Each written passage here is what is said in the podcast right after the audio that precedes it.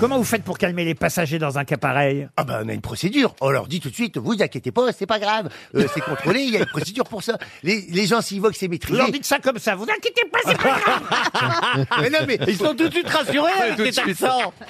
Déjà, Non. quand le mec te dit vous inquiétez pas, t'as envie de, te- t'as envie de mourir. Non, mais les gens, surtout quand il tu faut. vas à la- ju- Alors attends, j'ai une expression qui disait tout le temps. eh, Il faut juguler la panique, que ça s'appelle. Juguler la panique Parce que quand euh, les gens ils voient le réacteur tomber, forcément, tu, tu penses bien que ça, ça, ça, ça sème la panique. Alors là, il faut juguler la panique. C'est comment tu fais Ah là bah tu fous une grande claque dans la gueule de celui qui crie et tu dis tu te tais.